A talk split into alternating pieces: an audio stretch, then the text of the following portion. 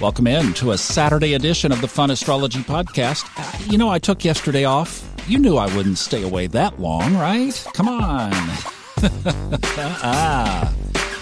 Because we got some good stuff today. We're going to be talking medical astrology with Stephanie Vickers here in just a second. Before we go to that, I wanted to do just a quick look at the moon. Luna is in Cancer all the way through today until tonight at 8:19 p.m. Eastern. So if you didn't get a little new moon ceremony in last night, catch it during the day today because the moon is still in that same sign. And really, for me, the further away that Saturn and Mars can get, which they are, the better. So if you missed it last night, no worries at all. Do it today.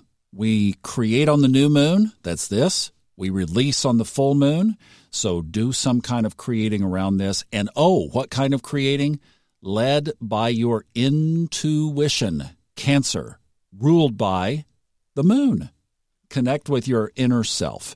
All right, let's talk medical astrology. I think we're going to hopefully do this on a regular basis on Saturdays. But if you remember, a couple of weeks ago, we had Stephanie Vickers, an RN out from California, on who has adopted this just keen interest and proficiency for medical astrology. We asked you guys for some questions. You graciously obliged, and she has been busy working on those. And we wanted to check in with some of the things that she has learned, talk a little bit about Neptune and addictions, which is one of the key themes, and then a little bit of her journey of how she's doing with it. So this will be fairly short, and then we're hoping to turn this into a regular feature on the weekends. So, Stephanie, welcome back. Thank you so much, Thomas. So happy to be back with you. It's been a couple of weeks for you, hasn't it, since we talked yes. last? Well, I've been staying busy. You have. You've been digging into all these charts, answering medical questions. What have you learned and what have you found? I've been loving it. And thank you so much to the listeners who sent in questions. I have loved diving deeper into their charts and trying to help find the themes and questions or answers to their questions. And it's been very interesting. A lot of questions around anxiety and addictions are a lot of the main themes that I'm coming across. And in every single chart on the listener that's asked about those themes, there is a big player of Neptune in the mix. Well, Neptune rules addictions. So I think between a strong Neptune and a pandemic, that it would be almost understandable. I mean, yes, we could empathize and understand that people would be dealing with taking things, as the eagle said, to the limit. Yes. And beyond. So, what have exactly. you seen as far as connections with Neptune? Anything in particular? Yes. So, in the the listeners' charts that asked about the addiction specifically around like food or uh, sugar or even alcohol, I've noticed that Neptune is either conjunct a luminary, such as their sun or their moon, or it is sextiling or squaring their Jupiter. Interesting. Well, you know my story. I've got Neptune sitting right on top of my sun. And I just yes. decided that uh, before things got out of hand, that I would get off the train. So I felt it for sure. Yes, and I personally have Neptune conjunct my moon and I can absolutely speak to having a propensity towards uh, an addictive personality, and I've learned to channel it into healthy addictions, like astrology. like astrology, like medical astrology is your new one. Exactly, that's my that's my new one, and uh, nutrition and functional medicine and, and healthy lifestyle in general. So it can be channeled to some amazing things, and I think with Neptune there, you know, it it puts a person in, in a bit of like a spiritual sort of focus and they love life. And when it sextiles Jupiter too, it just makes everything bigger and they don't want to miss out on anything. That's a great point. Could totally see that. Jupiter brings the expansion. Exactly. And over the top, you know, life of the party, doesn't want to miss out.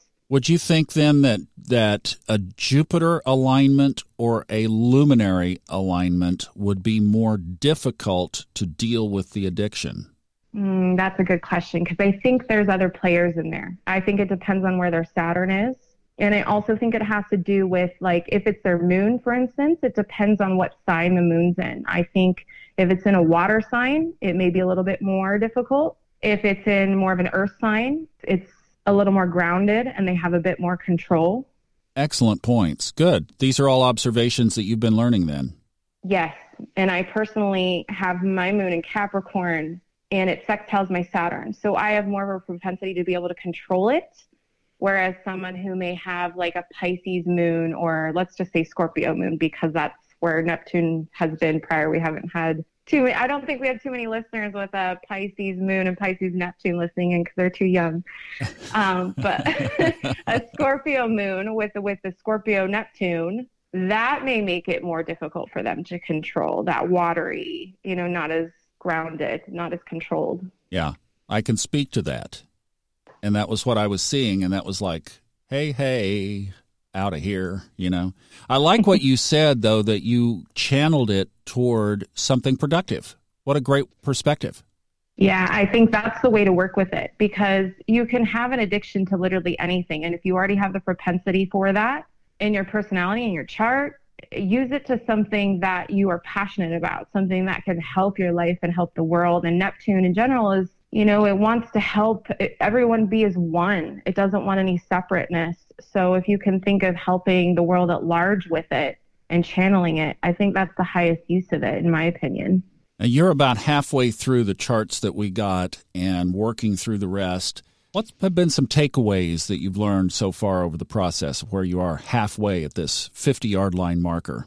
Yeah, it's been wonderful. I've really enjoyed deep diving. And I think that it's also helped me learn a bit more with my myself and my own chart. There's so much that can be spoken to with health ailments that are right there, you know, like digestive issues or sleep issues or um, things like even, you know, propensity to want to go towards sugar and, and alcohol, like we already talked about. And I think knowing some of these signature themes can help you really work with it and empower it, especially the moon I never really realized as much, but the moon really shows not just your emotional needs, but what your physical needs are as well. So if you know what your moon sign's in, you can really work with that energy to support yourself. Um, and like I mentioned before, like someone like me, the Capricorn moon, really relaxing before they eat is key. You know, not being uptight and, and in a tense environment, it's not going to help. And someone like Cancer, they can have a lot of stomach ailments as far as like uh, propensity towards like gastritis and, and GERD, like uh, reflux. And so giving them some like bitters and healthy herbs like that to support their stomach and their digestion is key. And then just being in a soothing, quiet environment and de-stressing. So like there's little keys to each moon sign that I think people can really find helpful for their everyday life. Maybe we ought to make that a regular series and we could start right there with that. That would be a great I think thing. that would be very helpful for a lot of people. Awesome. Well, thank you so much for your work, for your effort, for your report back, and we'll look forward to hearing the next batch and continuing this conversation on. Thank you so much, Thomas. I can't wait for the next batch. So thank you again to all the listeners. So appreciated. You know, Watson, I think we've stumbled onto something here. I do too, Sherlock. We're going to we are going to probably make this a regular feature if Stephanie has the time. Thank you so much for that, Stephanie, and thank you for listening. We'll see you back on Monday. Have a great weekend. Go howl at the moon, and we will, well, that's full moon. Do it anyway. Have fun. Bye.